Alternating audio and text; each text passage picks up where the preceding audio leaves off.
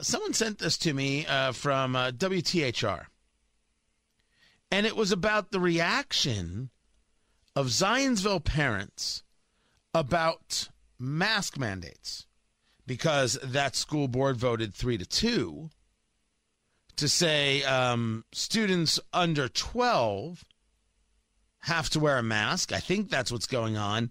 And then um, if you've if you've I guess if you've been vaccinated, you don't have to wear a mask. If you're over 12, how does how does that work? But there were some people who spoke, and I want to share it with you. So this is from the WTHR reporting, and one of them was a was a child. Listen.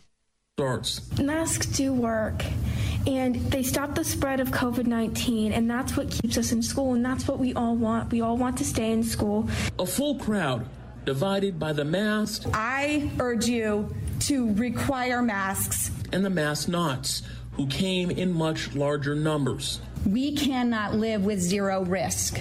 Go and observe, and you will see that your constituents, by their actions, have decided that masking children is not necessary. If you require masks, I won't send them. I don't know what I'm going to do, but you give me five days to figure that out. If I have to homeschool them, I will quit my job. I will spend all of my wealth figuring out how to keep them out of a mask. Never again will I mask them. Yeah. Now, that's a position that a lot of parents feel right now, and some parents are definitely taking. But there were two things that took place with within this uh, little clip here that I shared with you that I thought were important. Uh, first, yes, indeed, there are parents who are disgusted by the idea of masks again, and they've learned their lesson, and they're not going to put their kids through it. There, we don't yet have the medical uh, data on what the masks have done to kids. Never mind that masks don't stop COVID. The very first fo- voice that you heard in this was a child talking about how masks stop COVID 19. Um, children should not be allowed any say in this conversation at all. Children don't get to decide policy. And I'm not mad at this child.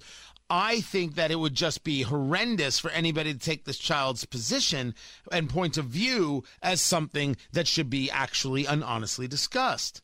It's a child. Child doesn't know science. Child doesn't know policy. Child doesn't know ramifications. It's the job of the adult, not the kid. And if anybody has an issue with me saying that, trust me, I would say it to the child as well. I'm not angry with the child. I am just making sure we're clear. There's a difference between children and adults. The person who followed her was an adult who asked for a mask mandate. She was wearing a mask herself. If you were wearing a mask yourself and there was no mandate to wear a mask, you've proven that the mandate is not necessary. You can send your child with a mask. Even though you have no science behind the idea that a mask will keep your child safe from COVID, you can do it because you proved it because you were wearing a mask and there was no mandate on you doing so. I find it fascinating, frustrating, no, um, infuriating that people think that government should force others to do what it is they want.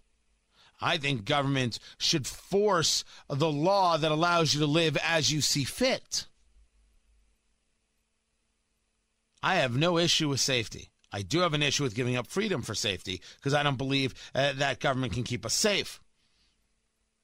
But masks don't work, and this child was wrong, and this parent wanting uh, a mask mandate is wrong, if only because you can wear a mask all by yourself without a mandate. Zionsville is absolutely wrong, and parents should not stop fighting. They should continue to push and deal with the fact that you're going to have to send them without a mask and let the school system figure it out. They should not be listened to. They're wrong and they're not in charge.